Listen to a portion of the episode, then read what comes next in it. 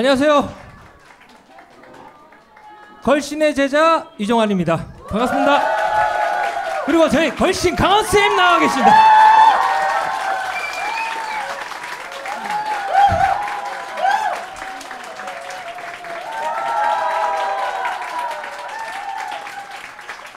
그 다음 자방고등어님 나오십니다.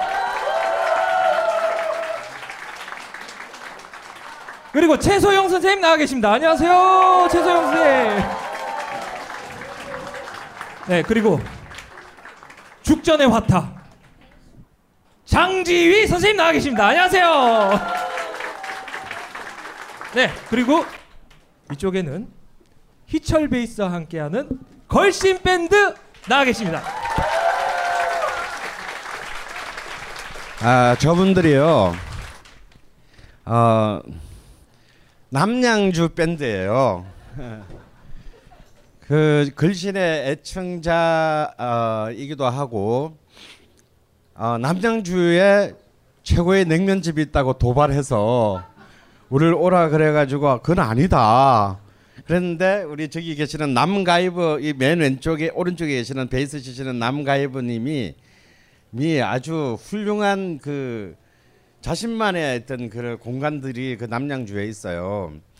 어저 저 선생님은 뭐지 그 커피 그 분쇄기라 그러나? 커피 그 로스터. 어, 로스터 기를 야매로 만드셔요.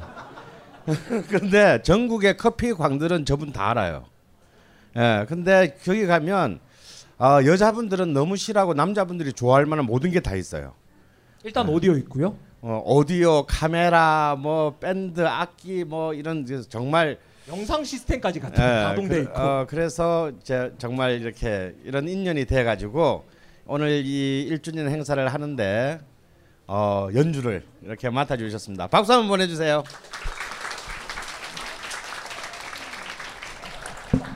자, 그 앞에 있는 음식들은 마음에 드시나요? 네. 아주 깜짝 놀랄 만한 음식들이 지금 와 계십니다.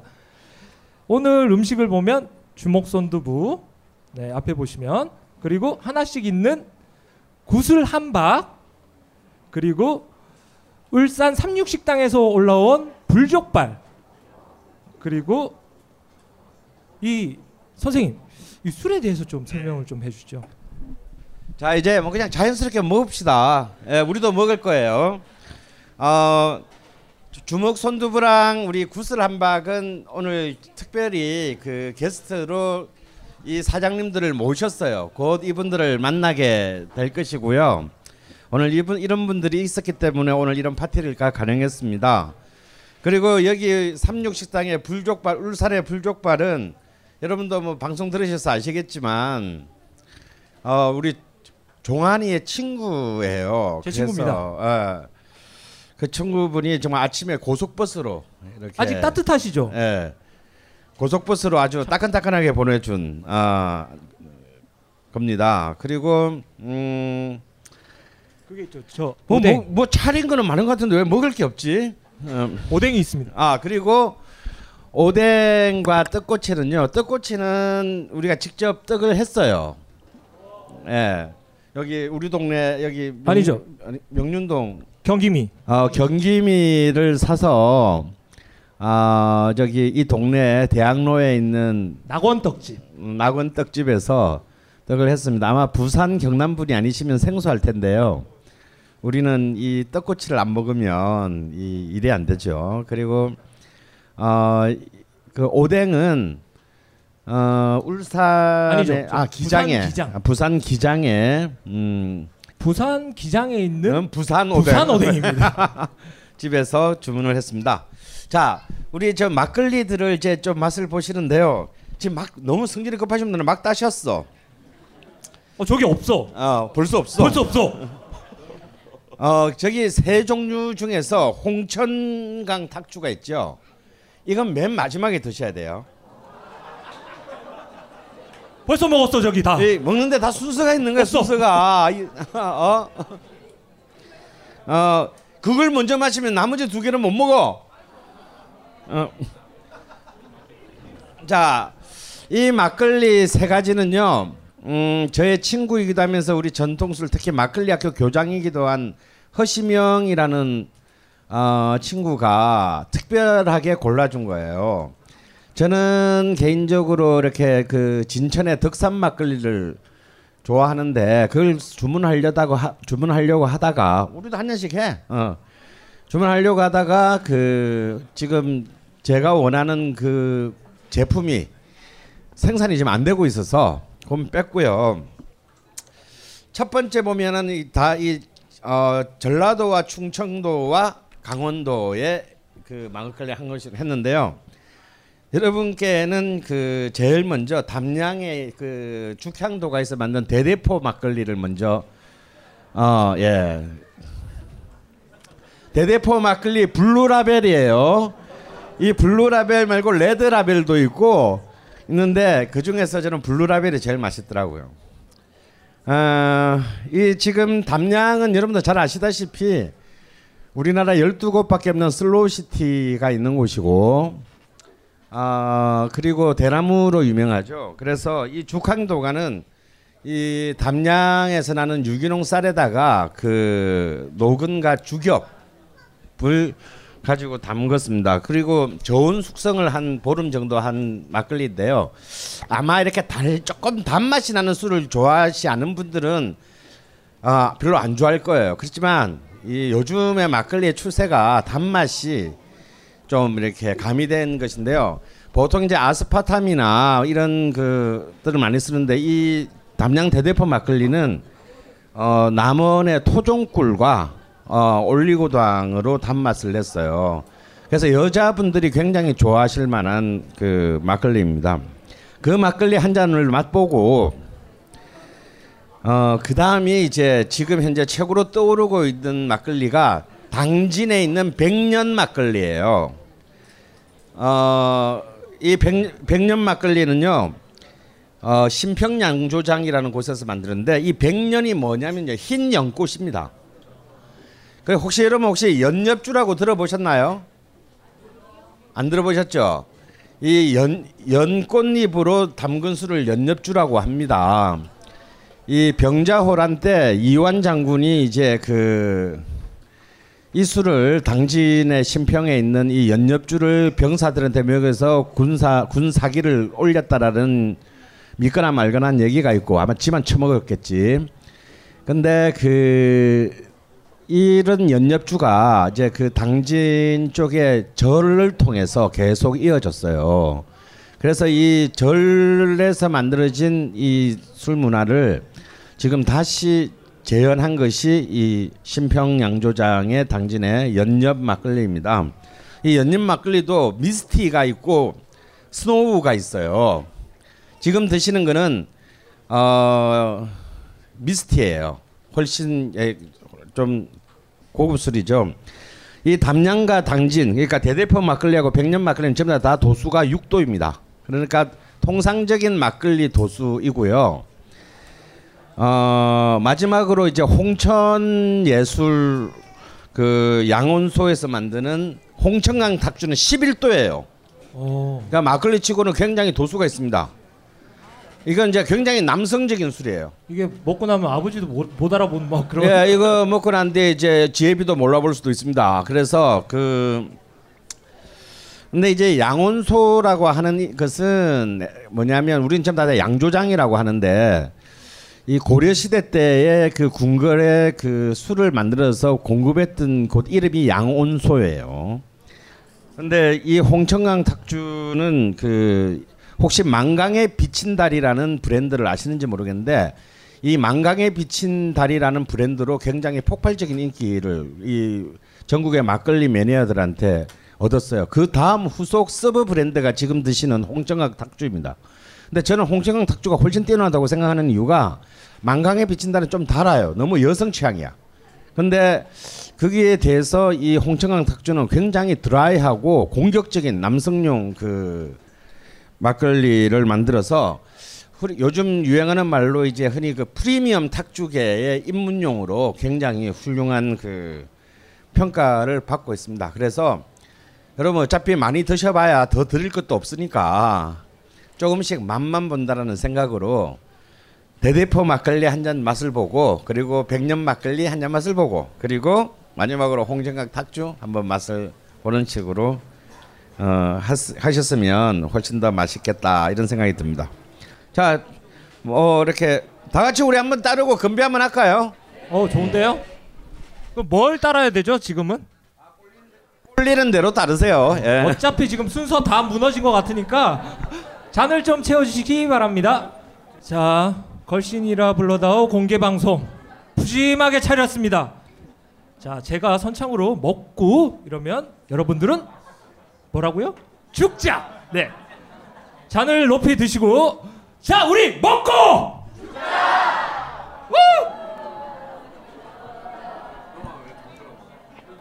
자, 드시고 계신 두부 어때요? 보통 두부하고 다르죠. 네, 이 두부를 만들어 주신 우리 주먹 손두부의 사장님을 모셔보겠습니다. 사장님 나와 주시죠.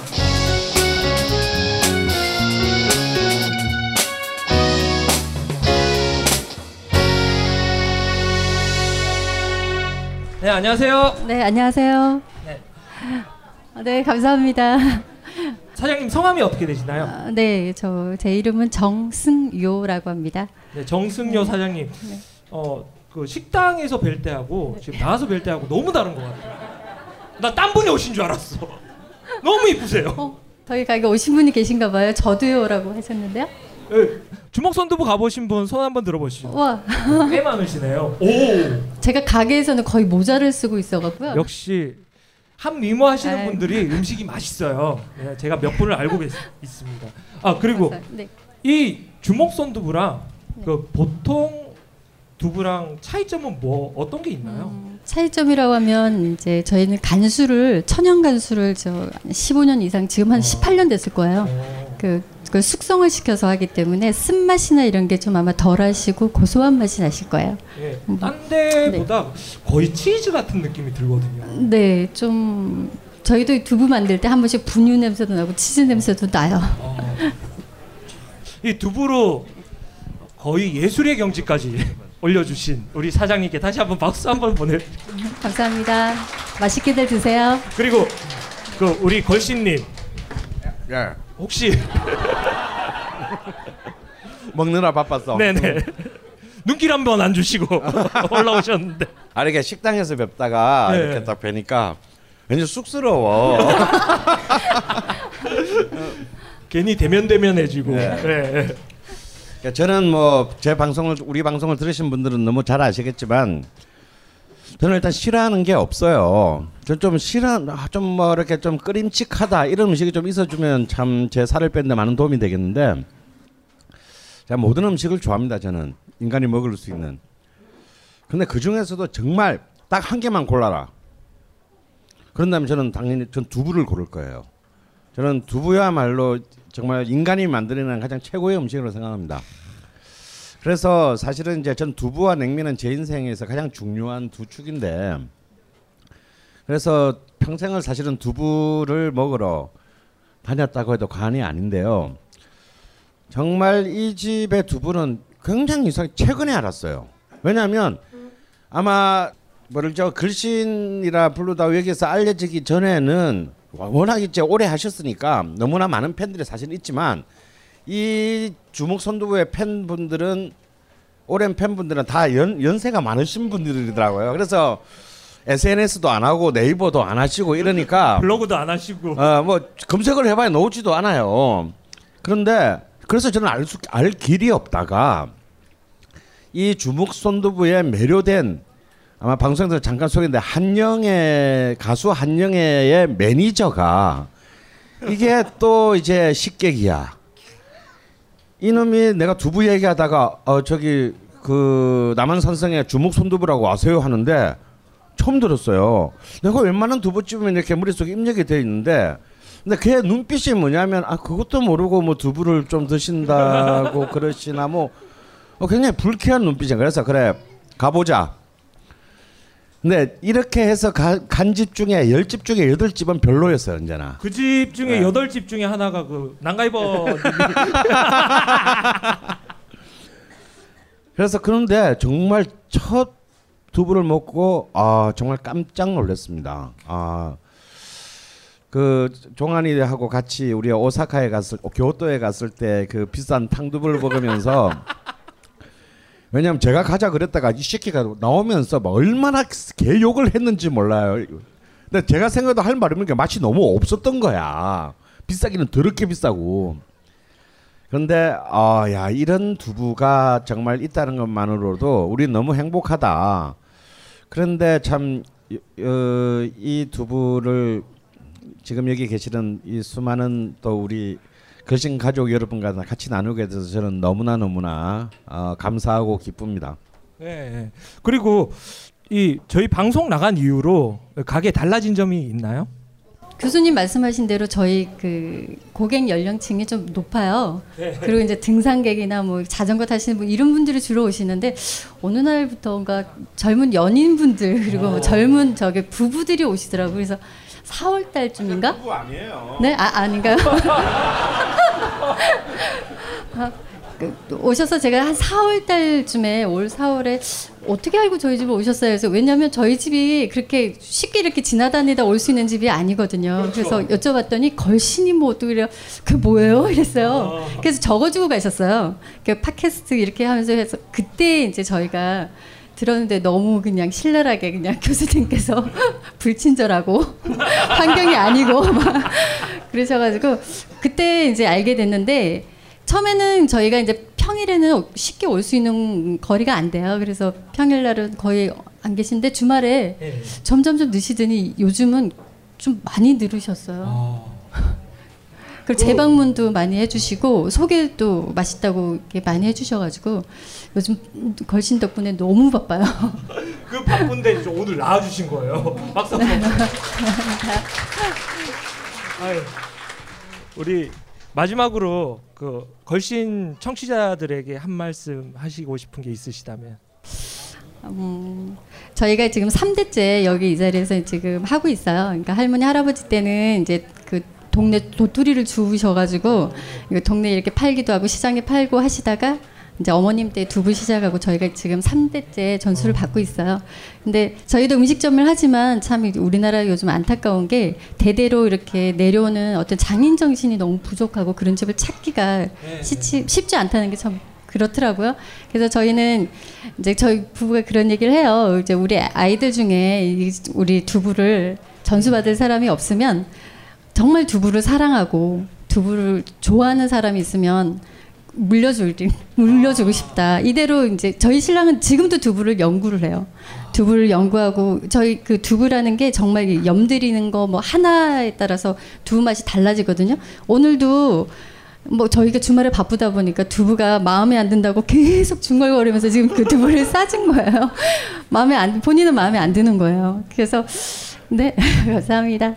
그래서 저희는 이제 항상 노력할 거고 또 저희 식사 저희 집에 오셔서 저희가 정성껏 만들어 드린 식사를 드시는 때만큼은 행복하게 해드리고 싶은 게 저희 뭐 작은 이제 소망이고 언제 시간 되시면 한번 놀러 오세요.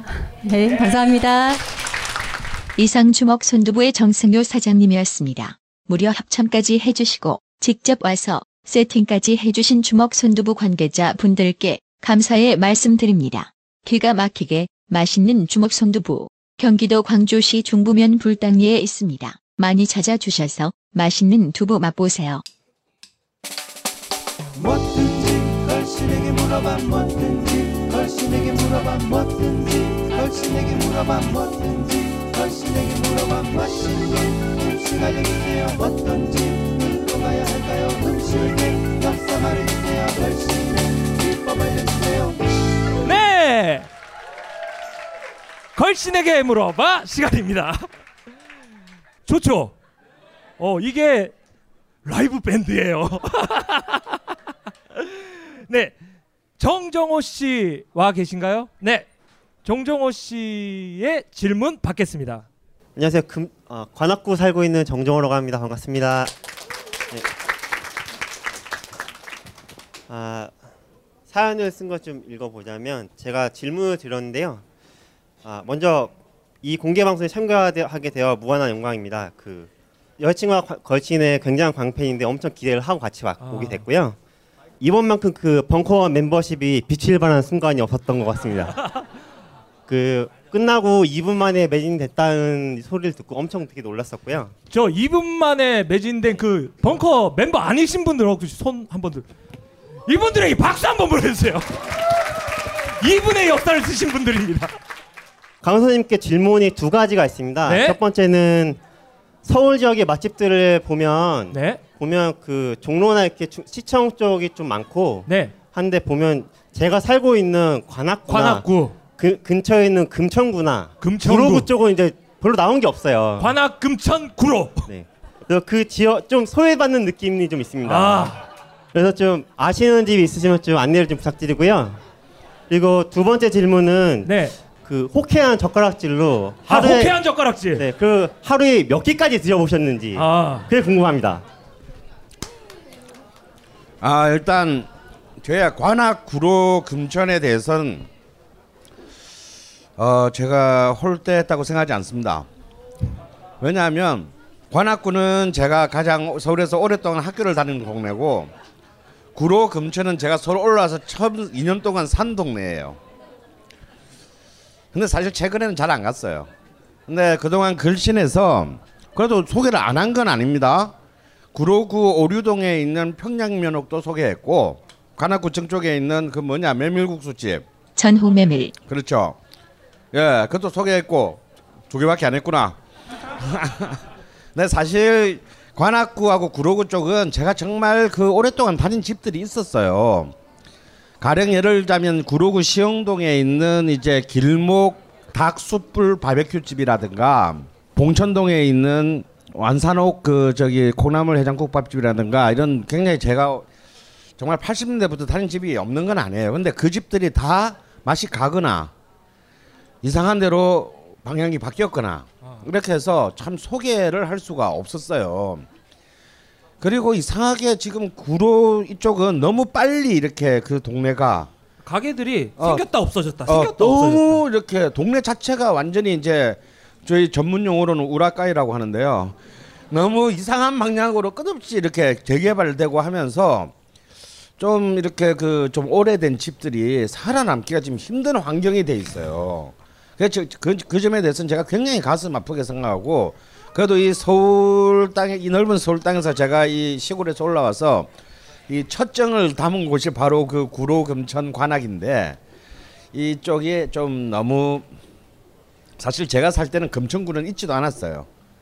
예, 구로구였지. 구로구가 이제 구로 금천으로 이제 지금 분구가 됐는데 아, 좀 정말 가슴 아프게 생각을 합니다. 근데 조금 더 시간을 지나다 보면 이제 또 구로 금천에도 많이 나타나지 않을까 싶고요. 또 이렇게 우리 그 사- 사시는 분들이 좀 올려 보세요 한번. 니들은 모르는데 어디 합니다. 어디 뭐 담배 골목 뒤로 돌아가면은 뭐 30년 된 어, 김치찌개 집이 있다. 어, 니들은 모르지. 저는 사실 독산동 그 저기 그 도살장 그 정말 거의 일주일에 한 5일은 갔었어요. 근데 이제 거기도 지금 거의 이제 뭐 제대로 이제 할 수가 없게 돼 버렸고 그래서 소개를 할 수가 없었습니다.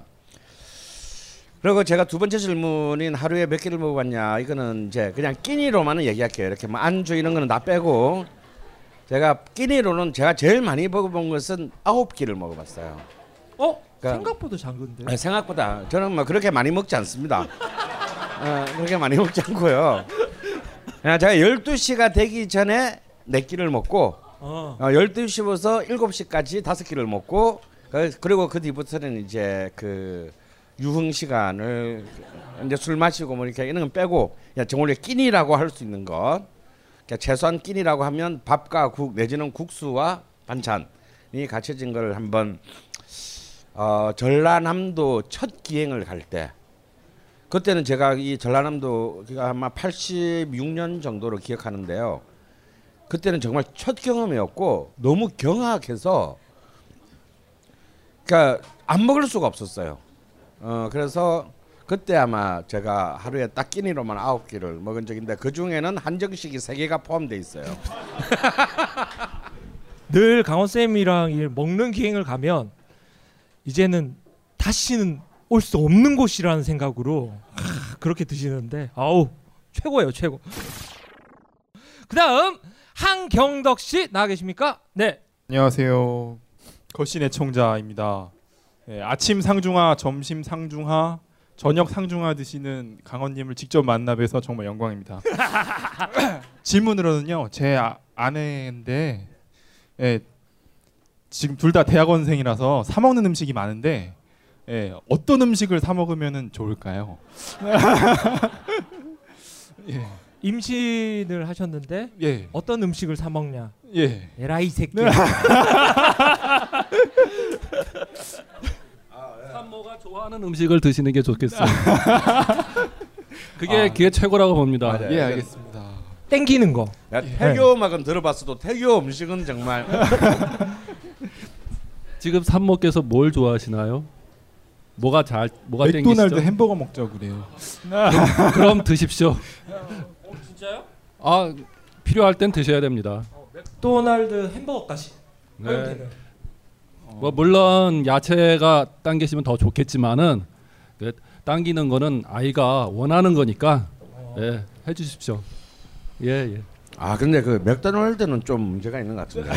예. 조금 예, 네. 그 인스턴트 식품이라든가 이게 그, 뭐야, 그 가공식품이기 때문에 조금은 좀 생각 좀 하시는 게 그러니까 가끔에 가끔 한 번씩 그런 쪽으로 예 해주세요. 자, 네. 혹시 혹시 두 아. 분이 이제 대, 대학원생이시고 젊으신데 집에 밥솥 전기 밥솥 있나요? 있습니다. 예. 왜냐하면 요즘은 젊은 제 옛날 이제 제자들 만나서 얘기해 보면 부부인데 밥솥이 아예 집에 없어. 그럼 밥을 안 먹냐 그랬더니 가끔 먹는데 그럼 밥솥인데 밥을 어떻게 먹냐 햇밥 먹는데요. 어 그러니까 이제 그 마이크로웨이브 그러니까 그 뭐지 전자레인지는 있는 거죠. 근데 밥솥이 있으시다면 굉장히 지금 훌륭한 그 지금 수준의 삶을 영위하고 계신 거예요. 어, 제가 요리 다 합니다. 예. 하실 수 그러면 있으면 해서 먹는. 예, 제일 좋은 거는 제일 좋은 건 이제 이 남편분의 그 요리 실력이 이제 이 부인의 욕망을 충족시킬 수 있느냐 없느냐 그런 이제 아픔이 있겠지만 네이버한테 물어보면 웬만한 거 다 있거든요. 아 정말 웬만한 거다 있어요. 그리고 전기 밥솥 있으면 뭐 일단 가스레인지도 있는 것 같고 가스레인지가 있으면 냄비 한두 개는 있을 것 같으니까 프라이팬 하나랑 그러면 우리가 알고 있는 음식의 거의 90%는 다 이 부엌에서 해결 가능합니다. 그래서 특히 딴 상황도 아니고 어 또 이렇게 아기도 가지시고 이런 상황이라면 정말 그 부인이 원하는 걸 남편이 만들어 주는 것이야말로 그 최고의 태교 음식이 아닐까 싶고 네, 인스턴트 음식은 굉장히 저는 아무리 먹고 싶어도 좀 참는 게 좋겠다. 네. 저는 보, 저도 이렇게 보면 담배 피시는 분들도 아기를 가지 아기를 가지니까 정말 담배를 딱 안 끊, 다- 담배를 진짜 안 피더라고요. 나 이래서 참 오성애가 무섭다. 예, 제 전, 오성애죠 지금. 예, 전 마누라들의 얘긴데, 어, 저, 진짜 저보다 담배를 잘 피는 사람도 담배를 딱 끊더라고요. 아 이건 무슨 거구나. 나는 못 끊을 것 같은데, 아 그러면은 맥도날드가 먹고 싶어도 끊을 수 있을 거라고 봅니다. 음. 근데 햄버거가 먹고 싶다. 햄버거를 만들어 주세요. 햄버거 만드는 거 굉장히 간단합니다. 그 부분에 대해서는 우리 자방 고등어가 곧 레시피를 알려드릴 겁니다. 안녕하십니까 자방고등어입니다. 그 여러분들이 지금 드시고 계시는 오뎅의 간장 제가 만든 거예요. 그 햄버거를 만드실 때 그 우리의 친구 홈플러스 있잖아요.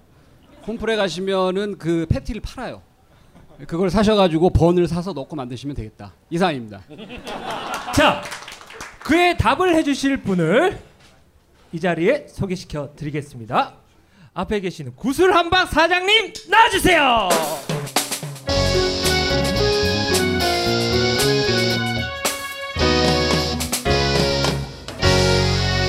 안녕하세요.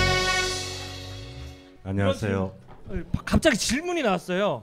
자, 맥도날드 햄버거 우리의 구슬 한박 차이점이 뭡니까? 저도 사실 그 맥도날드 햄버거를 먹고 자랐고 되게 좋아해요. 편리하고요. 어, 저희 구슬함바 함박하고 그 햄버거하고는 어원에서는 조금 같을 수는 있는데 이 과정이 좀 만들어 왔던 그 과정이 조금 다릅니다. 일단 저희 구슬함박은 직접 수제로 손으로 정성껏 만든 음식이고요. 말 그대로 어, 햄버거 지금 나온 거는 좀 빠르게 판매가 되기 위해서 어, 패스트푸드로 냉동으로 패트를 만들어 놨다가 만든 음식의 차이라고 보면 될 것 같아요. 사실 저 구슬한박 사장님은 이 걸신이라 불러다오의 이 방송이 되고 난 뒤에 뭐 예. 변화가 있었나요? 음, 사실은 아무 변화가 없는 집입니다. 왜냐? 워낙 잘 되는 집이거든요. 근데 왜 우리가 소개를 했느냐? 아는 사람이니까. 저희 네. 대학원 선배님이시고요. 강원 선생님 제자이시기도 한 어, 구슬한박 사장님이십니다.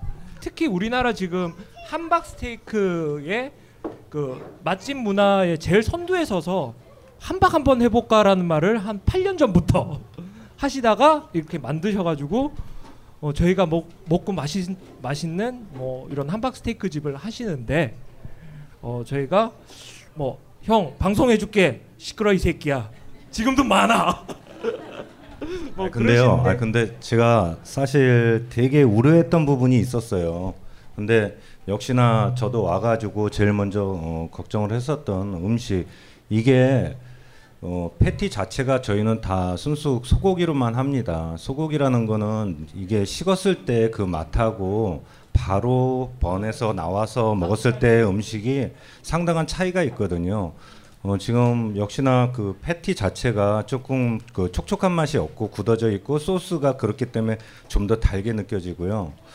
어, 숙주가 이 불향을 좀 낼 수 있는 건데 그분도 이제 좀 숨이 죽어가지고 저희 집에 오시면 이거보다는 제가 자신 있게 어, 한 두 배나 한 세 배 정도는 더 맛있게 해드릴 자신이 있으니까 아, 오늘로 평가하지 마시고 다시 한번 찾아주시면 감사하겠습니다. 네, 지, 아, 네. 그리고 지금 바로 옆에 한의사 선생님 계시는데 자 쓰- 뜬금없지 않습니까? 그 함박 스테이크하고 숙주 그 어떻게 관계는 있나요?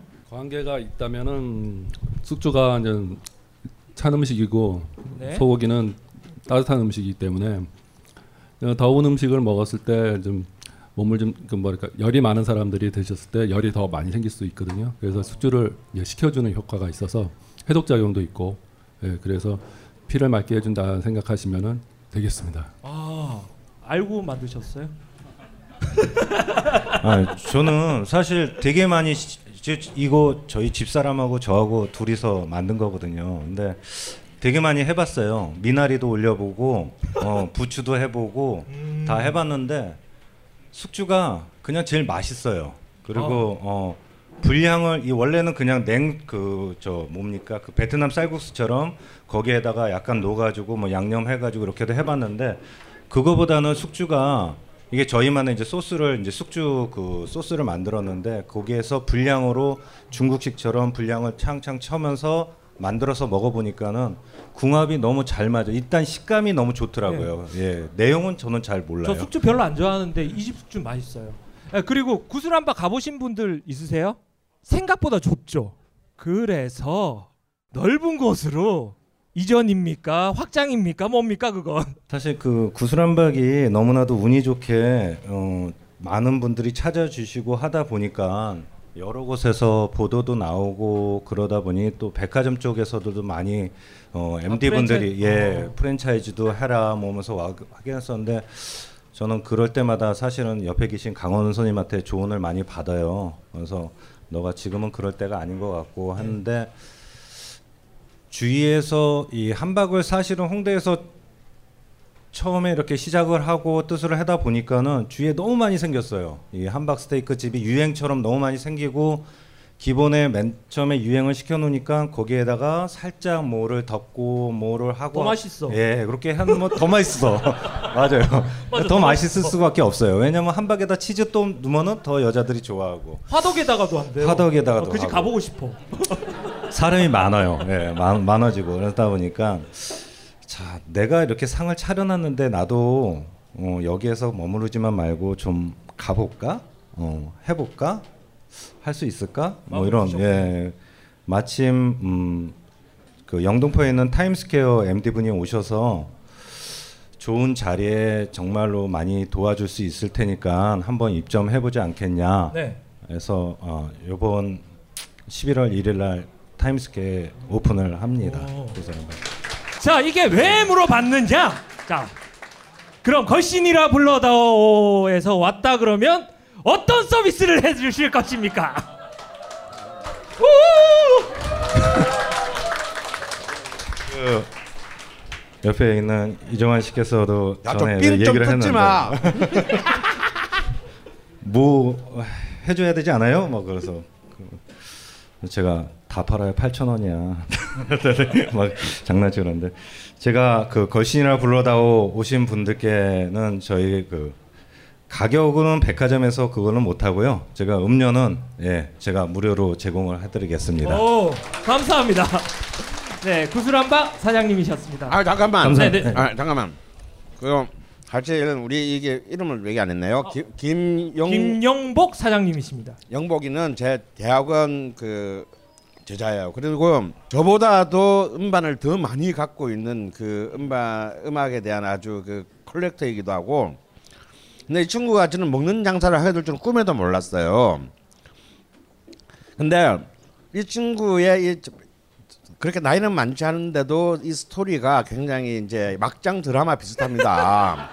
그래서 뭐 1박 2일을 얘기해도 그 끝나지 않을 굉장히 이 구, 구슬한박에 이르기까지의 흥미진진한 것이 있긴 있는데 언젠가 한번 기회가 되면 그러니까 이제 뭐 걸신이라 불러다오의 막장 일일 드라마화 뭐 한번 불러서 그 한번 얘기를 들어보면 참 재밌을 것 같고요. 그래도 우리 처음에 우리 대학원생 부부 얘기로 시작을 한 거니까 우리 김영복 씨가 우리 저 임신 이제 곧 출산을 앞둔 부부한테 집에서 만약에 정말 어. 그 패티 말고 수제로 내 해서 내그 햄버거를 찾는 와이프한테 먹이고 싶다.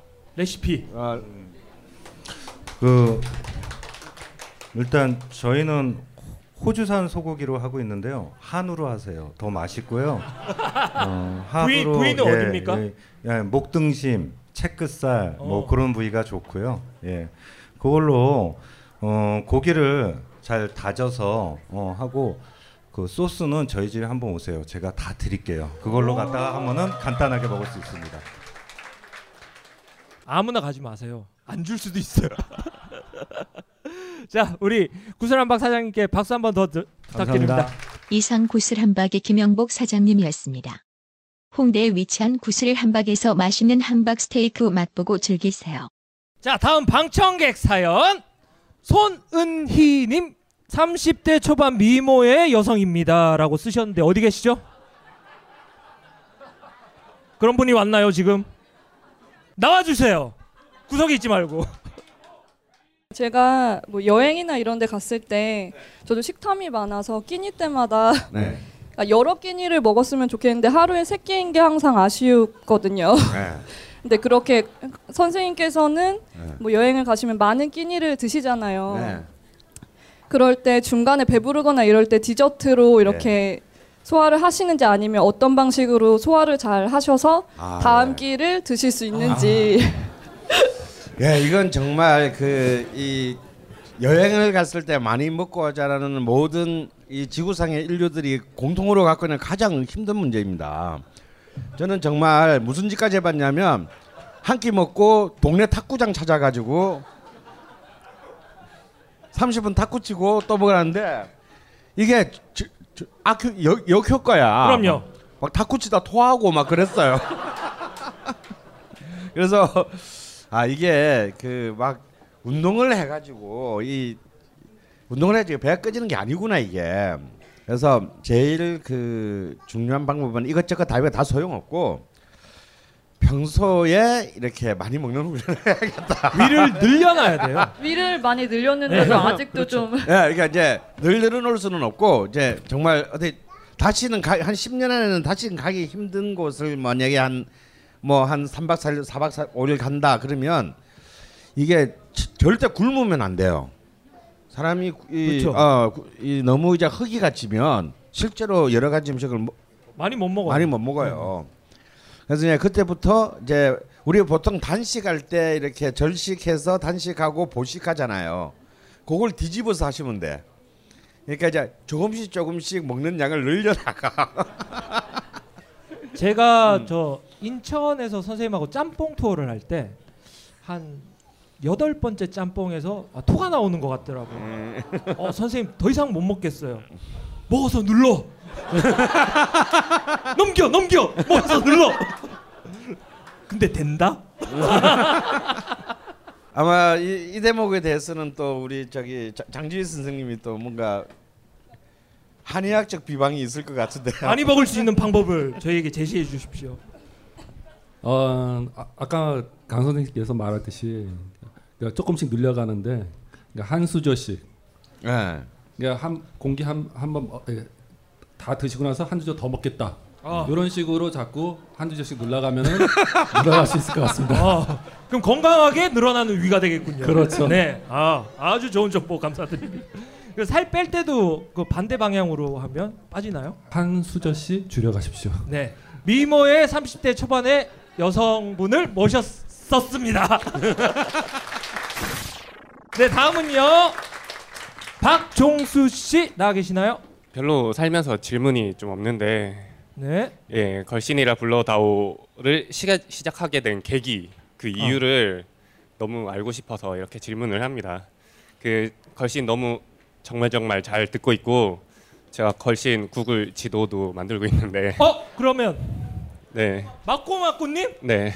어 박수 부탁드립니다. 마꼬마꼬님입니다. 자 여기에 또 나와 계신 분 계십니다. 맹렬 우주 한량님 나와 계십니다. 안구류님 나와 계십니다. 이제 싸워봐. 살벌한 분들이 다 오셨네. 끝나고 세 분은 만나가지고 그 지도에 대한 그 토론 좀 하세요. 어떻게 시작하게 됐는지 그 네. 이유를 듣고 싶습니다. 네. 2012년 12월 달이 굉장히 참 우울한 그 시대였습니다. 제 안- 저한 테도 그렇고 아마 여기 계시는 분 중에 한 99.9%는 굉장히 우울했던 때였고 그리고 이제 낙곰수로 이제 이 그 벙커원이 이제 좀 잠시 좀 이렇게 햇볕을 보나 했다가 이제 문을 닫아야 될 지경에 또 이르게 되고 뭐 이런 저런 걸로 했는데 뭐 저는 뭐 사실 뭐 총수나 뭐 벙커나 뭐 딴지 일보가 어떻게 되든 말든 솔직히 상관없는 사람이고요 관심도 없어요. 근데 근데 저는 또 개인적으로 또 저한테는 굉장히 힘든 또 그때 있었고 뭐 이래서 아주 하여튼 세상도 우울하고 저, 저도 우울하고 제가 생애에서 19세 만 19세 이후로 식욕이 떨어진 유일한 이 시절이 그때였습니다. 그래서 저도 이제 약간 좀 생전에 저하고 친숙하지 않은 우울증 이런 단어들도 이제 저하고 친해지고 그런 때에 그 2013년 2월 달에 여기 벙커에서 어, 뭘 좀 해보지 않겠느냐. 그래서 이제 뭐 논의 장독 깬다고 와인 강좌를 했어요. 근데 와인 강좌는 뭐 아마 여기 계신 분들 많이 아시겠지만 총수가 그때 MBC인지 SBS인지 그 진행할 때 그 뭐지? 어, 색다른 상담소 할 때 이미 그 총수랑은 라디오를 굉장히 저는 오래 전부터 10여 년 전부터 한 뭐 이런저런 이런저런 데서 많이 했, 같이 했었어요. 그래서 아 뭐 그거 인연이 있으니까 그냥 와인 강좌를 하라는 거구나 해서 와인 강좌를 했고 또 와인 강좌 하고 난 뒤에 좀 제가 오히려 참 더 좋은 기운을 받았습니다. 그냥 집구석에만 있지 말고 계속 나와서 좀 뭔가를 해야 되겠다. 그래서 이제 전복과 반전의 순간을 하고 하다 보니 저는 그 당시만 하더라도 작년 여름만 하더라도 팟캐스트라는 단어가 뭔지를 몰랐어요. 그런 단어를 들어본 적도 없고 그런 문화가 존재하는지도 모르는 저는 사실 기계에 대해서는 굉장히 얼리 어답터인데 그 기계에 담기는 소프트웨어에 대해서는 전혀 관심이 없는 사람입니다. 그래서 이제 언제나 새로운 핸드폰을 놓으면 늘 사긴 사는데 결국 쓰는 거는 똑같이 문자와 전화. 카톡. 어. 카톡. 그 제가 카톡을 쓰는 것만으로도 저는 굉장한 큰 코페르니쿠스적인 대전환이라고 할 수 있습니다.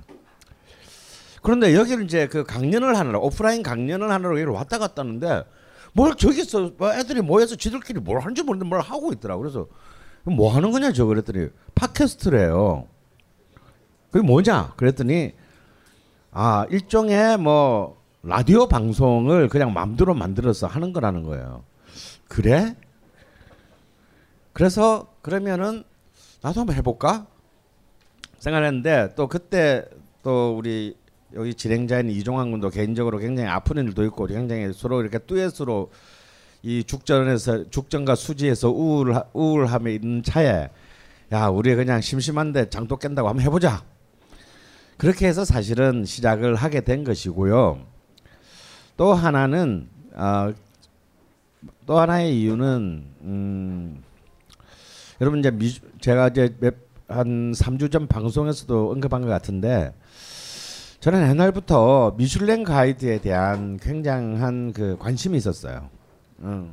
우리나라에 수많은 맛집 정보가 뭐 인터넷에서 공중파에서 잡지에서 넘쳐나는데 사실은 이제 이런 것들이 굉장히 그 뭐랄까요, 저 우리가 신뢰할 수 없는 그런 정보들이고 그래서 뭔가 좀 더 공신력 있고 좀 지속적으로 업데이트되는 그리고 그냥 한 군데 알리고 홍보하고 끝나는 게 아니라 끝까지 추적해서 맛이 있다가 없어지면 아주 가혹하게 비난하고 맛이 없다고 없다가도 정말 맛이 좋아지면 처절하게 빨아주고 뭐 이런 가이드가 있으면 참 좋겠다 나부터도. 그러면 그걸 지금 당장 처음부터 만들 수는 없으니 선무당이 사람 잡는다고 처음 한 그 팟캐스트 이런 걸로부터 한번 시작을 해볼까라는 그런 좀 얄팍한 생각으로 시작을 했는데 처음에 너무 많은 이제 그 이종환 노래에 대한 안티도 많이 생겨나고 깜짝 놀랐어요. 난 이걸 사람들이 듣고 있다라는 게 깜짝 놀랐어. 맞아요. 그러니 또 이렇게 또 게스트를 또 이렇게 뭐 또 초청하는데도 이렇게 생각보다 이렇게 이게 뭐 돈이 되는 것도 아니고 돈을 줄 수 있는 것도 아니고 뭐 이러니까 참 좀 심심하고 근데 또 이걸, 갖다가 그래 해야 돼 말아야 돼 이런 마음으로 그냥 꾸역꾸역 하다 보니 또 자방고 등도 만나게 되고 뭐 이래 가지고 이렇게 오늘날까지 오게 됐습니다. 그래서 본래 이 총수랑은 그런 얘기들을 했었거든요. 야 와 보니까 저도 이렇게 여기서 이런저런 강좌를 하다 보니 많은 분들 많은 애국 시민들이 여기 오시는데 밥을 먹을 데가 없어. 그래서 그러고 맞, 또 맞추고 나면 꽤 많은 커뮤니티들이 술을 마시러 가는데 여기, 여기 벙커에서는 바깥 술을 법적으로 못 팔게 돼 있습니다. 그래서 우리는 엉뚱한 데 가서 돈 다 쓰고 있는데 야 근처에 우리 식당 하나 내자. 뭐 이런 얘기를 작년부터 했었어요. 걸신 식당? 아 그런데 뭐 아직까지 안 되고 있죠. 왜냐하면 총수도 돈이 없고 저도 돈이 없고 아 그래서 말로만 실컷 떠들다가 안 됐는데 좀 그런 좀 새로운 의미 개념의 어 커뮤니티 뭐 식당이라기보다는 새로운 개념의 커뮤니티 하우스 어. 어 밥도 먹고 술도 먹고 공부도 하고 놀기도 하고 사주도 보고 뭐 이런 거 있잖아요 왜 어떤 그런 아 그런 커뮤니티 하우스를 좀 한번 꾸려서 열면 굉장히 또 새로운 또 어, 공간에 되고 또 거기서 또 뭐 글씨이나 불러다오를 매번 이렇게 그 오늘처럼 공개 방송으로 뭐 하면 또 그것도 재밌겠다. 그냥 이런 쓸데없는 생각들만 지금 많이 하고 있고요. 뭐 제가 볼 때 이 중에서 실현될 수 있는 것은 거의 가능성이 없습니다. 근데 이제 뭐 사람이 꿈꾸는 데는 세금을 내는 것이 아니니까 좀 이런 오프라인의 그런 어떤 새로운 어떤 공간도 한번 기획해보고 또 온라인이나 모바일에서 지금 여기 우리 그 맞고님 뭐 안그르님 뭐 우주할량님 이런 분들이 사실 굉장히 저같이처럼 깨어려서 그런 거 못해요. 근데 이런 굉장히 많이 사실상 데이터를 굉장히 쌓아주시고 있는 거잖아요.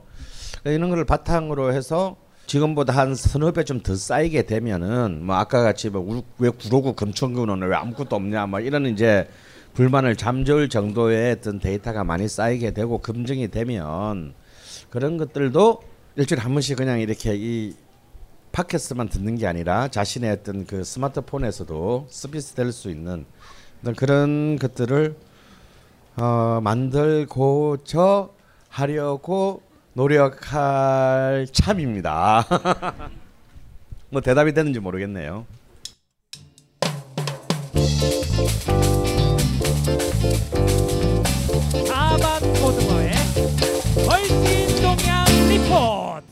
그 오늘 그 여기 많은 분들이 모이셔가지고 음식을 드시면서 기존에 저희 방송에서 그 저희가 보내드렸던 방송 포맷대로 진행하는 것도 좋겠지만 1주년을 그 기념하는 자리이기 때문에 우리 그 맹렬 우주 한량님이라든지 안그류님 그리고 또 개인적으로 좋아하는 맙고 맙고님 등이 쌓아주신 데이터를 바탕으로 나름대로는 이게 빅데이터를 제가 좀 분석을 해가지고 요 안에는 그 퀴즈도 들어 있습니다.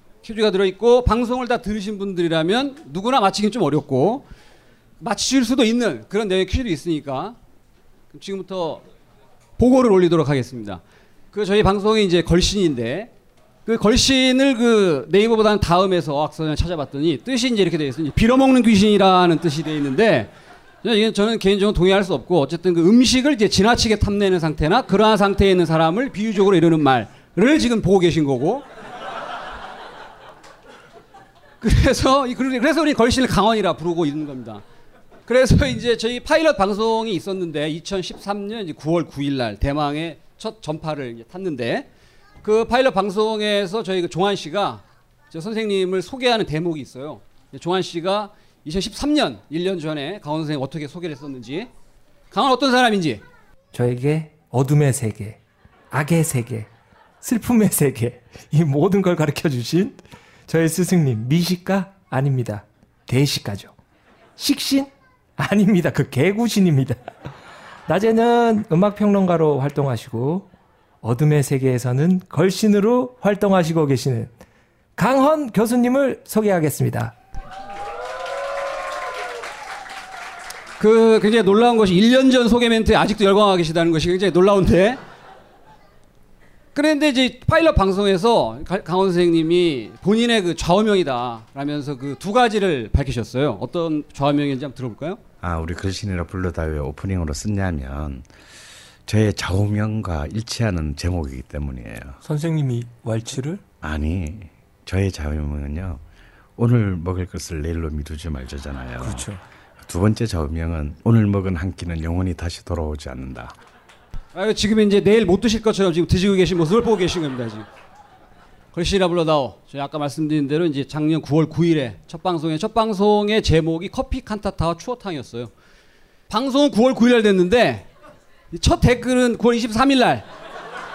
그러니까 2주 동안은 투명 인간 상태로 이제 이 둘이 떠들고 있었던 거죠. 근데 그분이 오셨는지 모르겠지만 아이디 재밌어님께서 둘이 떠드는데 아무도 2주 동안 안 알아주는데 매일 했으면 좋겠다. 이런 또 댓글을 충격적인 댓글을 올려주셨었고 오셨나요 재밌어님? 안 오셨고 그 이제 다음에 저희 그 출연하신 분들을 이제 잘 짧게 이제 소개를 좀 드리면 우리 그 이제 조한 씨. 그 이게 이제 저랑 같이 그 말레이시아 이제 부부끼리 여행 갔을 때 찍었던 건데 아까 선생님도 말씀하셨지만 지난 1년 방송 동안 저희 게시판을 가장 뜨겁게 달궜던 것은 뭐니 뭐니 해도 얘가 노래를 잘하니 못하니 이게 많았어요. 근데 그 우리가 알고 있는 타진요 타블로에게 진실을 요구한다 이런 사이트도 있는데 타블로가 이제 왜 욕을 먹었느냐 우리가 생각을 해보면 지가 물론 능력도 돼요 실력도 있지만 그 입방정 떨어가지고 얘가 마찬가지였습니다. 네. 작년에 제가 이제 그 노무현 그 3주년 추모 앨범의 예, 예. 프로듀서를 맡아가지고 저도 이제 참여했죠. 아, 아, 우리 종환 군도 노래 하나 불렀지. 네, 저 노래 잘합니다. 지가 노래 잘하는 아 저거였구나. 저거였구나. 안 알아줘서. 본인은 노래 잘하는데 아무도 안 알아준다며 방송을 시작한 지 2주 동안 아무도 모르고 있었던 방송에서 혼자 이제 생각을 하고 있었었고 제가 그래서 안 들을 줄 알았지. 어 이게 논란을 본인이 자초했다. 하지만 최근에 들어서는 뭐 이제 노래 실력은 그대로인데 본- 본인이 좀 더 심기일전하고 우리 또 희철 베이스가 붙고 이래 가지고 최근에는 상당히 음악적 quality가 올라갔다라고 생각하신 분은 박수.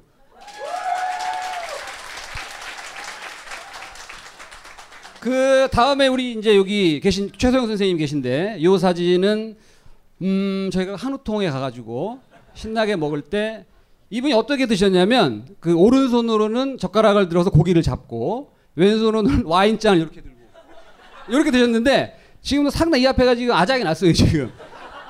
그 이분이 처음에 등장하셨을 때 우리 조한 씨가 또 최성 선생님을 소개한 멘트가 있습니다. 어떻게 했는지 한번 들어볼까요? 초대 손님이 한 분 계십니다. 최초의 여자분이십니다. 여자 게스트 미모의 피아니스트시고요. 죄송합니다. 아직 미혼이십니다. 이렇게 이제 그 미혼과 미이모의 피아니스트를 소개를 이제 받았고 그러면서 선생님이 최성 선생님과의 그 관계를 설명하시면서 과거에 이분이 과연 여자 걸신으로 자격이 있는지에 대한 과거에 같이 이렇게 이제 그 맛 투어를 다니시면서 경험한 바를 또 이렇게 방송에서 말씀하셨어요. 아, 저는 최소영 선생님 오늘 이 자리에 모신 걸 우리 지난주에도 얘기하긴 했었지만 깜짝 놀랐어요. 어, 몇 달 전에 같이 통영을 그 간 적이 있었는데 어. 통영에서 그 제가 통영 가면 가는 집이 바로 마주 보고 있어요. 그렇죠. 예, 그 시래기 국밥집과 하고 그 졸복 졸복집. 예, 졸복집이 그 아침에 한 끼를 먹고 바로 문짝 나서자마자 3미터 앞에 두 번째 집에 가서 바로 또 국밥을 한 그릇 더 먹어요. 그럼 대부분의 사람들이 경악을 합니다. 그렇죠. 왜냐하면 내가 미리 얘기를 안 해주기 때문에. 그런데 아무런 표정의 변화 없이 어, 따라 들어가서 밥 먹고 나오신 최초의 여성분. 어, 여성분이다. 이건 정말 아, 걸 여신이 될 만한 자격을 충분히 갖추었다 그것만으로. 네, 음. 그렇죠. 그런데 그리고 또- 비해서는 또 피아니스트시잖아. 네.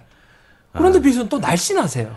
뭐 그- 비해서 여러분들 상상에 맡기겠습니다만 그렇게 뚱뚱하지는 않으세요. 그거에 비해서. 예, 날씬하십니다. 상상 속의 인물이 여기 앉아 있어요 지금. 이제 최성 선생님이십니다. 근데 그 일반적으로 남자들도 먹을 거 잘 먹는다, 뭐 너 돼지냐 이런 얘기하면 기분 나빠하는데 이분은 특이하게 그걸 인정을 해요. 어떻게 인정을 했는지? 아, 저는 어릴 때부터 먹는 걸 밝혔던 것 같아요. 그래서 제가 참 독특해. 네, 저는 저 기억에 남는 게 어릴 때 학교 들어가기 전부터 이렇게 뭔가 먹고 싶은 게 있으면 그 꿈에 꼭 나타나요. 그래서 예를 들면 막 브라보콘 뭐 맛있는데 엄마가 못 먹게 하면은 그렇죠. 그게 특히 여자 애들한테는 또 많이 네, 먹게 하죠. 한 개 이상 먹으면 이제 그못 먹게 하니까 그거 이렇게 그러면은 이제 막 그게 맺히는 거예요 하루 종일 그러면은 그게 저도 모르게 이렇게 꿈을 꾸는 거예요 그 브라보콘 먹는 먹고 싶은 막그 꿈 엄마 브라보콘 브라보콘 막 이러면은 아, 이거 자, 자면서 네 제가 막 잠꼬대로. 잠꼬대를 하는 거죠 그러면은 아, 엄마가 놀라지. 예, 네 엄마가 사지. 한이 맺힐까봐. 아. 네 그래서 꼭 그렇게 해서 결국은 그 다음날 얻어내는 거죠 그거를 꼭 저를 이게 그 본인이 나는 걸신이다를 이제 거침없이 인정해 주셨고 그 여기서 퀴즈가 있어요. 상품은 빅그린 샴푸 세트입니다. 지금까지 소개된 우리 걸신 강원 선생님, 우리 또 종환이, 최 선생님 세 분의 공통점이 있습니다. 이거는 방송을 들으신 분은 맞히실 수 있는 답을 아시는 분 계시나요? 자, 이 답을 아시는 분 손 들어주십시오. 저 저희 셋이 공통점이 있답니다. 자, 이건 포기하는 걸로. 포기하는 걸로. 자, 정답을 들어보겠습니다. 저희 셋이 공통점이 하나 있습니다. 음, 뭔데? 다 음대 출신이에요. 음, 그러네요. 그렇죠, 그렇죠. 네. 아, 음대 세 분이 음대 출신이라는 거. 그다음에 오늘 못 오셨는데 우리 저 조장훈 선생님 이분이 이제 그 15회 때부터 게스트로 이제 출연하셨고 대치동의 그 하이 논술 학원 원장님이시고 이런 등등 여러 가지 그 활동을 하고 계신 못 오셨는데 좀 안타깝습니다. 다음은 우리 이쪽에 앉은 우리 희철 베이스 30회부터 등장을 했는데 그 전문 프로 뮤지션이에요. 방송에서도 여러 번 얘기했지만 굉장히 그 대단한 뮤지션인데 이렇게 쭈리하게 앉아가지고 이렇게 앉아 있지만 근데 이 희철 씨가 그 전에 그 참여했던 밴드의 음악을 들어보신 분이 몇 분 안 계실 거예요. 그래서 잠깐 맛보기로 15초 정도만 Break the champagne glasses. It's party sound, party people. Jazz on, it's a funky round. Play that thing while you can. Play that thing while you can. 여기에서 이제 안 팔리게 오! 생겼다. 희철 베이스의 역할은 그 영어 랩한 거 있잖아요. 그 부분 얘가 안 했고 처음에 그 베이스 연주할 때 베이스 연주를 했던 희철이 그 다음에 이제 저입니다. 자방고등어고 저는 이제 직장인이고 17회 때 제가 그 게스트로 출연했다가 얼떨결에 이제 30회부터는 이제 고정 패널로 출연하고 있고 그 저희 1년 동안 방송을 횟수로는 43회가 나갔는데 이제 그 어, 이게 두 개로 쪼개서 나간 것도 있고 그래서 40 7회 사실 그 분량이 나갔어요. 근데 제가 1년을 그 돌아보면서 모여가지고 먹고 인사하는 것도 좋지만 방송 그 47가지 중에 가장 좋았던 부분이 에, 방송이 어떤 거였을까? 나름의 이제 베스트 3를 뽑아봤는데 먼저 그 이제 파일럿 방송에서부터 선생님은 그 민어를 못 먹었다 타령을 하기 시작합니다. 들어볼까요? 참 이번 여름도 어, 먹는 것까지 불타는 투쟁을 하면서 보냈어요. 이게 파일럿 방송 때. 근데 좀 아쉬운 게 있어요. 제가 지난 10년 동안 여름 되면 꼭 먹었던 게 있었는데 어. 이번 여름만 아직 물론 여름이 끝난 건 아니지만 그렇죠. 이번 여름만 아직 못 먹어서 지금 굉장히 화가 나 있는 상태예요. 뭔 무엇인가요, 그게? 여름에 최고의 보신 음식이라고 할 수 있는 민어를 아직 못. 먹었어요. 올해 민어가 너무 비싸서 아. 어, 먹을 수가 없었어요. 그래도 이렇게 이제 파일럿 방송부터 민어를 못 드셨다가 2013년부터 1년 동안 이걸 호소하셨다가 결국 40회 때에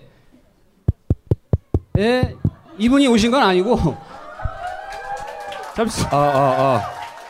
안녕하세요. 안녕하세요. 갑자기 뜬금없이 김호준 총수가 등장하여 흐름을 끊습니다. 그 내용은 이번 회차 마지막에 들어보실 수 있습니다.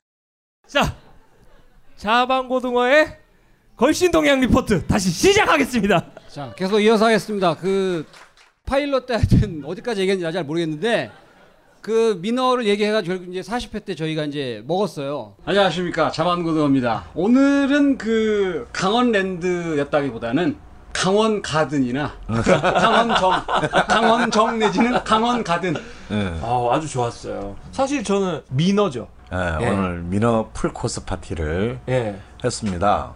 참 초복 중복 때 못 먹고 예. 정말 사복인 강복에 왔어야 저는 이 민어를 먹은 것도 참 저도 참 보기 드문 일인데요.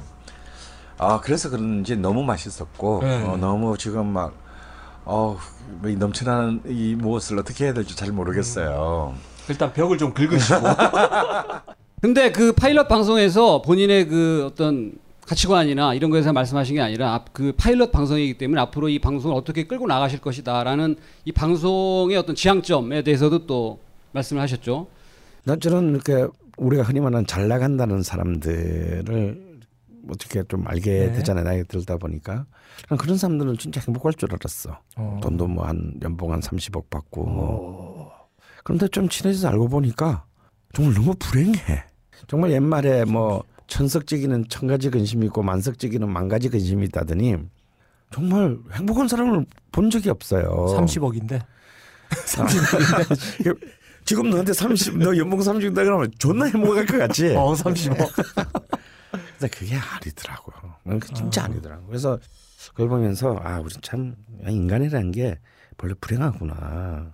다 불행하면 그냥 나라도 행복하게 살아야겠다. 아하. 아, 그럼 내가 가장 적은 비용을 들이고 행복하게 사는 방법은 무엇일까? 아. 그걸 생각해 보니까 몇 명이라도 좋아. 어차피 우리가 많은 사람들과 많은 사람들과 사랑하고 많은 사람과 친구가 되기 힘들어요. 그렇죠. 어, 결국 한 세 명 넘어가면 서로 씹고 뭐 판 갈리고 뭐 처음엔 뭐 좋아지려다가 나중에 뭐 뒤에 뭐 그냥 그 송곳 꽂고 그러는 거죠. 근데 몇 명 안 되는 사람들이라도 많은 돈을 들이지 않고 맛있게 먹고 한 끼라도 맛있게 먹는 삶. 음. 우리 오프닝 멘트에서 했듯이 영원히는 다시 돌아오지 않을 이 한 끼를 그렇죠. 폼나고 즐겁게 먹는 것. 이런 말씀을 또 메시지로 남겨주셨고 두 번째로 제가 뽑은 게 10회인데 여기 이제 돼지와 순대가 기가 막혀라는 이제 방송이었어요. 근데 이 방송에서는 누군가의 그 생명을 뺏어가면서 뺏을 수밖에 없이 그렇게 해서 우리가 이 우리의 입맛을 어, 어, 돋구고 먹고 살 수밖에 없다라는 거에 대한 또 메시지를 짧게 또 말씀해 주셨어요. 들어볼까요?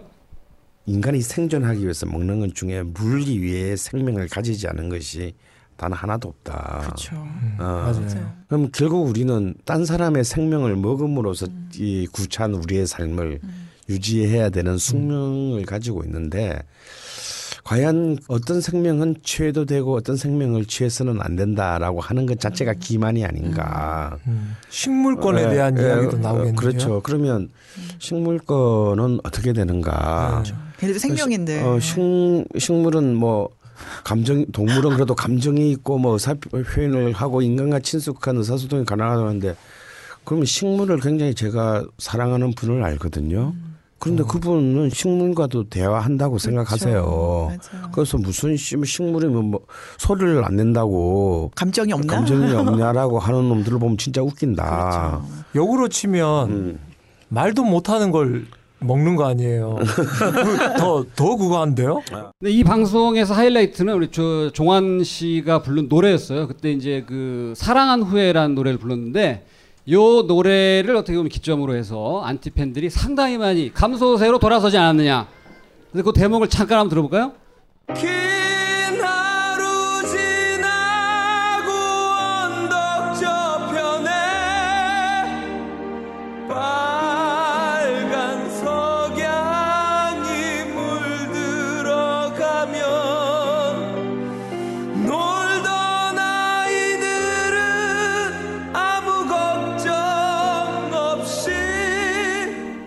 안티가 더 늘 것 같은데. 잘하지 않았나요?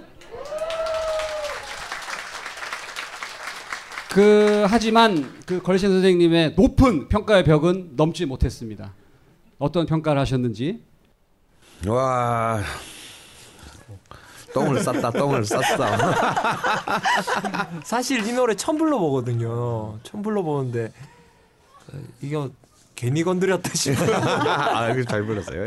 네, 이게 이제 10회에 있었던 일이고 마지막으로 이제 세 번째 에피소드는 저희 이제 5회 때 MSG와 라면 알고 싶다 방송이 있었어요. 그리고 매운탕 편. 그 요 방송에서는 5회째가 이제 아까 말씀드렸지만 방송이 시작한 다음에 2주 동안 투명인간 상태였고 게스트도 불러도 아무도 안 나오고 이러다 보니까 우리 PD가 등장을 했었어요. 그러면서 PD가 겁없이 자기 본인의 개인사를 밝힙니다. 박 PD님은 보면 이제 어머니랑 같이 사십니까? 네. 네. 그러면 아주 아무지 와이프랑 같이 살지. 같이 다 살아요. 아, 한 가족이 함께. 사는 거 있어요. 예. 그럼 집에서는 아이도 이제니 뭐저 뒤에 있는 애, 어머니가 저- 며느리가 저- 저 뒤에. 번갈아가면서 밥을 하나요? 아니면 어머니가 좋아하지? 아, 저 와이프는 밥을 안 해요. 아, 아직 애기- 학생인데. 학생이고 애기들 예, 키워야 예. 되니까. 또 사실 박 PD의 또 젊은 날도 좀 약간 깡철이처럼 좀 많이 음, 비행 청소년이라고 하긴 좀 그렇지만 몇살 때 결혼하셨다 그랬죠? 스물둘입니다. 네, 네. 정상적이지 않은 또 네, 네. 많은 또 생활. 했죠, 일찍이. 예, 아. 그래서 이제 박 PD는 22살에 결혼을 했다는 사실을 이제 밝혔고 그이 방송의 주제였던 것처럼 저희가 그 MSG 없이 사실 요리를 하기 굉장히 어려워요. 저도 뭐 요리를 좋아하지만 MSG 없이 맛을 낼 수는 있지만 시간과 노력과 그 돈이 많이 들어갑니다. 그래서 MSG를 그 불가원 불가근의 정신에 입각해서 사용할 수밖에 없고 또 그 우리가 먹고 있는 많은 음식들이 그 대량 생산 체제 하에서 먹고 살 수밖에 없다라는 게 또 이 선생님의 지론이기 때문에 거기에 대해서도 또 메시지를 또 어, 전달하셨습니다. 한번 들어볼까요? 언젠가 우리가 시- 에피소드 1에서 거 얘기했던가요? 사실 우리가 먹는 닭고기의 대부분은 비정상적인 형태로 발육된 음. 닭을 먹는 거잖아요. 우리 우리가 여기 앉아 있는 사람 중에서 아주 넓은 들판에 방사한 그 유기농 닭 먹는 사람이 몇 명 되겠어요. 다- 맞습니다. 다, 브로일러 닭 항생제 덩어리의 그 사료를 먹으면서 브로일러 닭을 먹는데 근데 과연 자연 방사 토종 닭이 좋다는 건 모르는 사람은 없지만 닭 한 마리에 그럼 한 8만 원 한다 그러면 도대체 닭을 먹을 수 있는 사람이 몇 명이나 되겠는가라고 생각한다면 어쩌면 이 조미료의 문제, MSG의 문제도 아마 이런 글쎄 지금 현재 현실적인 모든 그 음. 먹거리를 둘러싼 이런 이제 어쩌면 자본주의적 본질, 어, 대량 생산과 대량 소비라는 그래서 연장선상에서 놓여져 있는 게 아닌가 싶어요.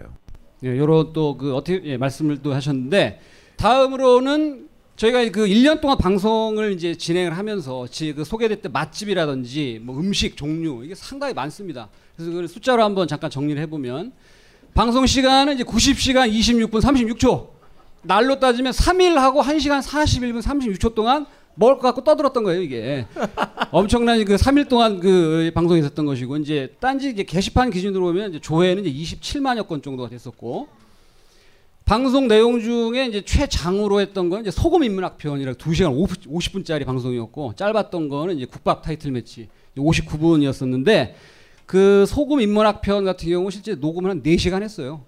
근데 이제 편집을 해 가지고 2시간 50분 정도 됐었고 그 소개된 식당들이 이제 총 563곳. 저 1년 동안 그 다음에 방송 그 한 회당 저희가 12개 정도 맛집을 소개를 드렸더라고요.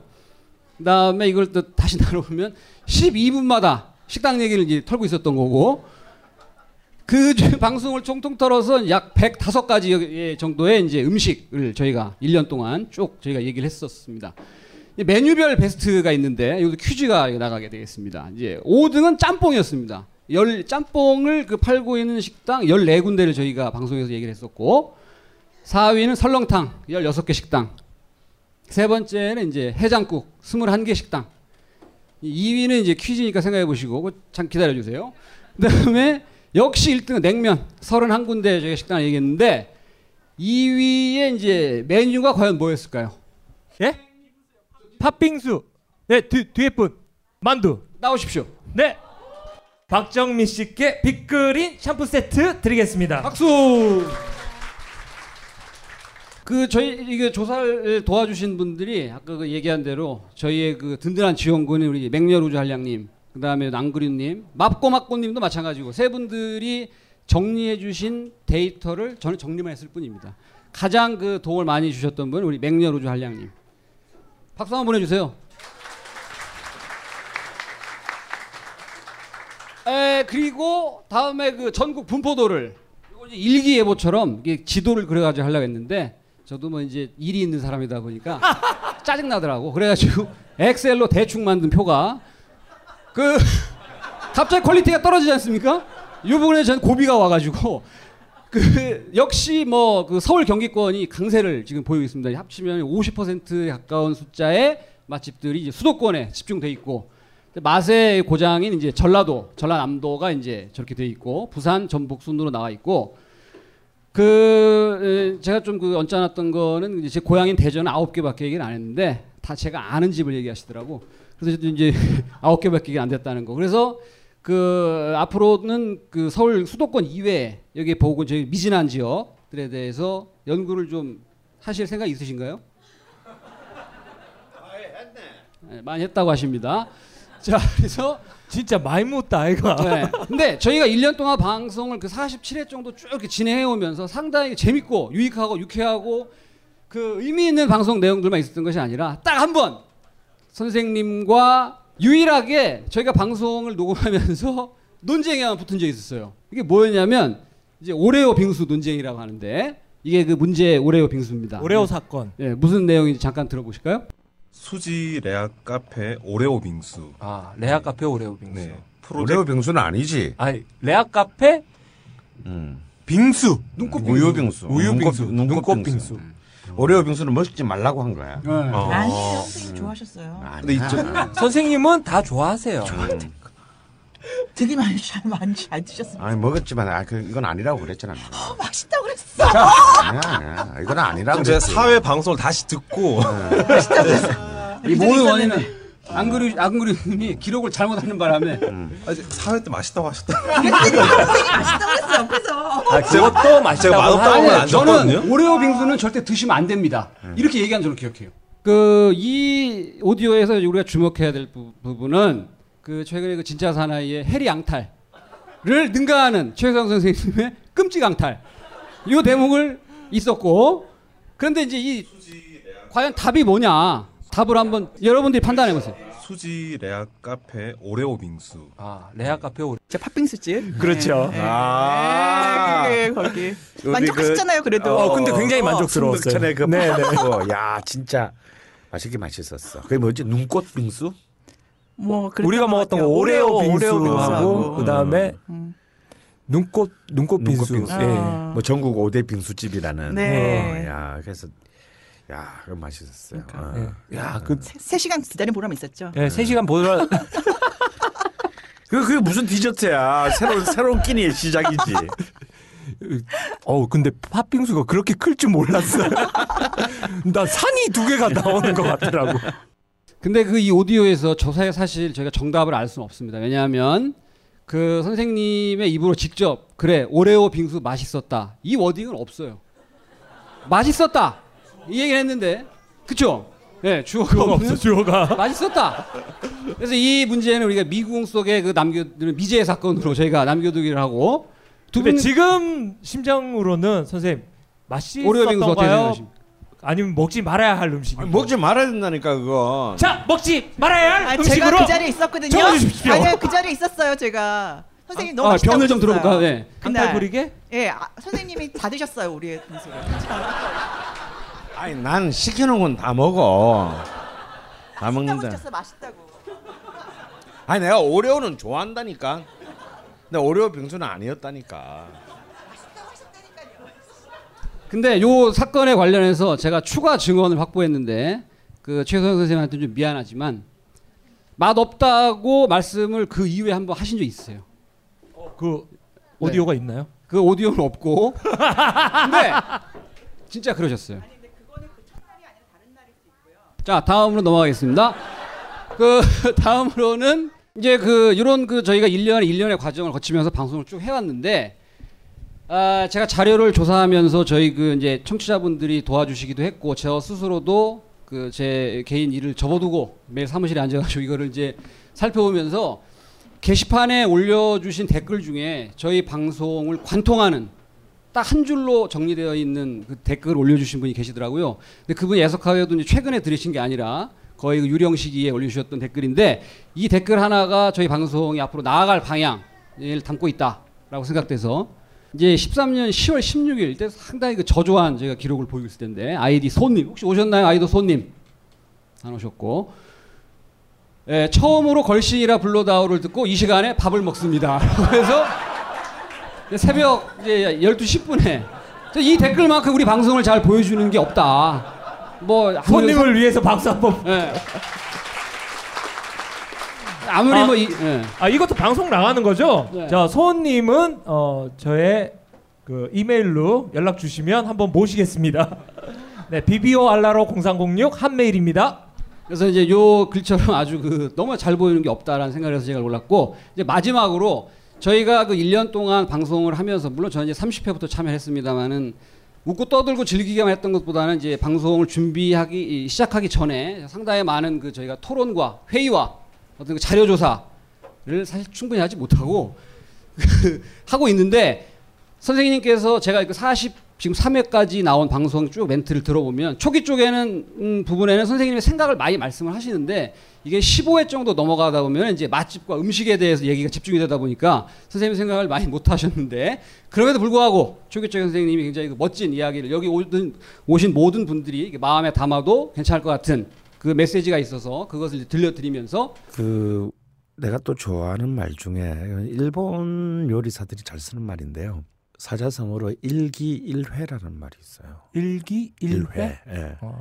그러니까 이게 뭐냐면 정말 인간에게는 딱 한 번에 그 한- 만나는 것이 마지막 기회일 수 있다라는 뜻이 아, 뜻이에요. 부로 말하면 일기일회. 예, 예. 어. 지금 내가 종환이랑 이렇게 만나고 있고 우리는 어제까지도 만나왔고 내일도 만날 수 있지만 어쩌면 지금 우리가 딱 처음 만났다면 네. 이것이 모든 것일 수 있다라는 거예요. 어. 근데 이게 너무 저는 참 인생을 잘 얘기하고 있다고 생각하는데 이게 요리사와 아, 손님의 관계에선 너무나 정확하게 들어 들어맞는 말이라는 거죠. 그렇죠.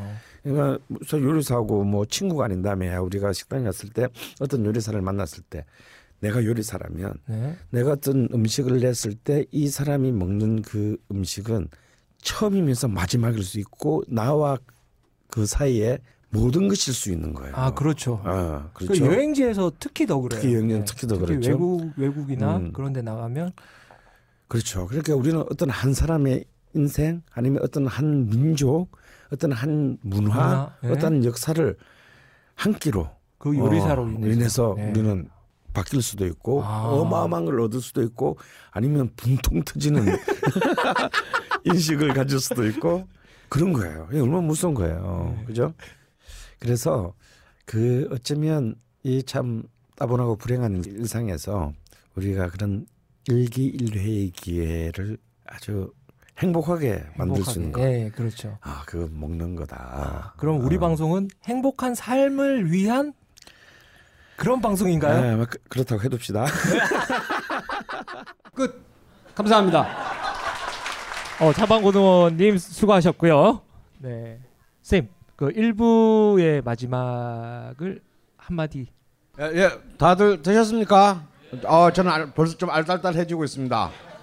예, 1부는 이걸로 마치고 네, 15분 뒤에 다시 모이기로 하고요. 2부에서 다시 만날게요. 걸신이라 불러다오 공개 방송 2부는 다음 주에 공개됩니다.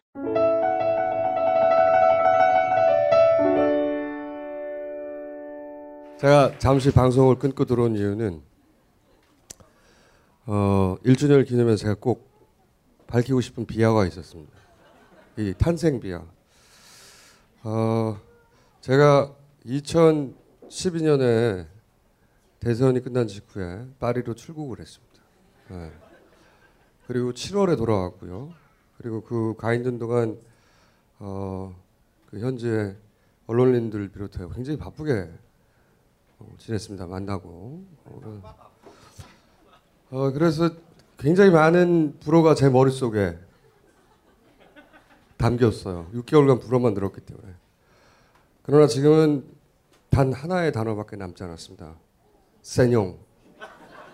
덜 구워라. rare로 구우란 말이야. 세뇽.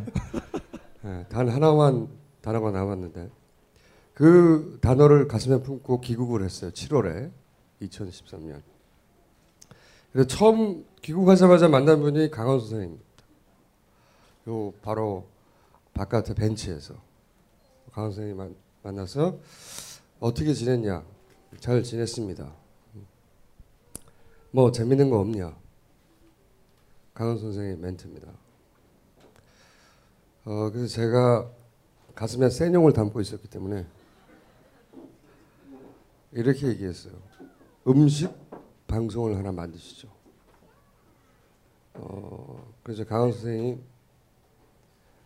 1초의 망설임도 없이 좋아.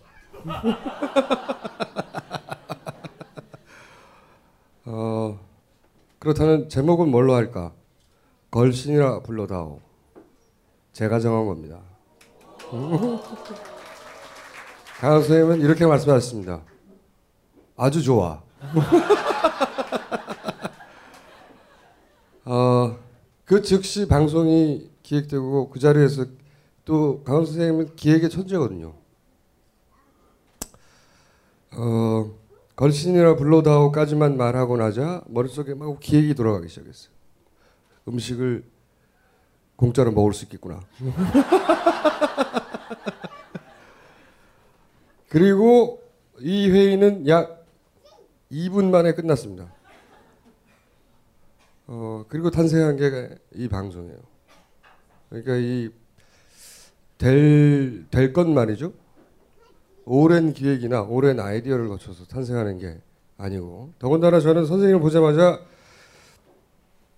일단 센형이라는 단어가 생각나면서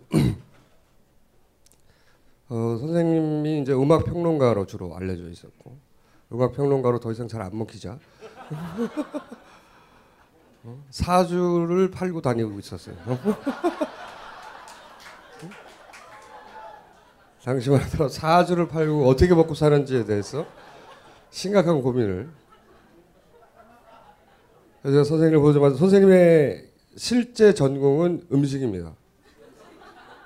음식을 이전 걸신을 하기 이전에 직접 와인바를 하신 거 아세요? 거기 가보신 분 가족이에요? 거길 어떻게 알았지? 그 와인바 남산에 있는 와인바 지하에 있는 어, 지금은 망했죠. 문을 닫았는데 망했다기보다 그 와인바의 안주가 기가 막혔어요 아주. 그래서 언젠가는 꼭 음식과 관련된 일을 직접 하셔야 한다. 그래야 사기치기도 쉽다. 이렇게 오래 생각하고 있었는데 선생님을 보자마자 파리에서부터 기획한 거 아니에요. 그리고 그 이야기를 하러 만난 것도 아닙니다. 만나자마자 선생님의 몸이 음식이기 때문에 사실상 그 생각이 나서 약 2분 만에 탄생한 것이 걸신이라 불러다옵니다. 그리고 어 제가 알기로는 말이죠. 선생님께서 식당을 직접 열어야 되겠다. 벌써 말했어요? 아이 씨발. 그, 아니 그 소식을 알리려고 올라왔는데 방송에서 벌써 말했어요? 방금요? 좀만 기다리시. 잠깐만요. 아, 식당을 직접 여신다고 하고 그렇다는 얘기는 점점 돈이 눈에 들어온다는 거죠. 어, 기대가 큽니다. 그 식당. 왜냐하면은 그 전국을 돌아다니며 음식을 드시거든요 원래. 그리고 보통 이게 출출하면 집 앞에서 가까운 곳에서 뭘 먹는다거나 그러는데 굳이 또 차 타고 멀리 가는 분이에요. 굳이. 어, 이 걸신이라 불러다오 방송이 앞으로도 어, 그 식당이 잘 되는데 크게 기여하길 바라고 식당이 걸신이 잘 되는데 기여하길 바라는 게 아니에요. 어, 걸신이 식당이 잘 되는데 장소도 말씀하셨습니까? 왜 모르 말씀 안 하는지 알아세요? 아직 본인도 모르기 때문이에요. 그러나 이 벙커가 여기 있기 때문에 대학로 인근에서 어, 식당을 여실지 모르죠. 네, 몰라요. 어, 저는 식당을 연다는 소식을 사실은 알려드리려고 탄생비와 2분짜리하고 식당을 열린다는 걸 알려드리러 올라왔으나 이미 다 알려진 관계로 저는 그냥 족발만 먹고 가기로 하겠습니다. 이 족발을 제가 잠깐 먹어봤는데 어디서 온 겁니까? 저 울산 삼육 식육 식당에서 올라온 겁니다. 그 주인에게 살을 좀 발라달라고 전해주세요. 이게 협찬이라. 살 살을 분리하기 상당히 힘들었다고 어? 전해주시고 맛은 어땠나요? 어 맛은 괜찮았어요. 네. 맛은 독특한 맛인데 이 족발 여기 다 드셨어요? 혹시 저기 등심 나왔나요? 등심이 없는 식사를 한다는 것이 이게 어? 상당히 어? 허전하기도 하고 식사의 격을 갖추지 못했다는 생각이 들고 어쨌든 여러분께서 한 가지 기억하실 것은 센용이라는 단어입니다. 그 혹시 불어권을 가실 경우에 어, 등심이 앙뚜로꼬트거든요. 앙뚜로꼬트 중요한 단어입니다. 외워주세요. 앙뚜로꼬트를 주문하신 다음에 반드시 물어봅니다. 응? 어떻게 해줄 것인가. 첫 번째로 물어보는 건 그걸 어떻게 해줄 거냐. 불어 못 알아들어도 돼요. 뭐라고 첫 번째 말을 건네는 순간 센용이라고 외치세요. 분명히 어떻게 구워줄까를 묻기 때문에 센용.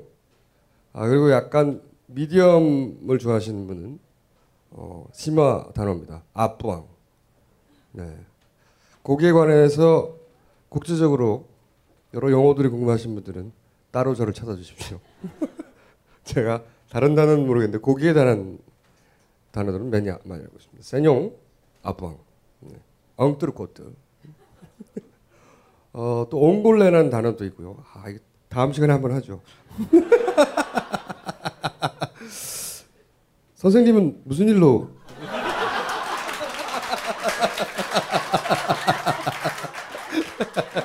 네, 우리 청수님께 큰 박수 부탁드리겠습니다.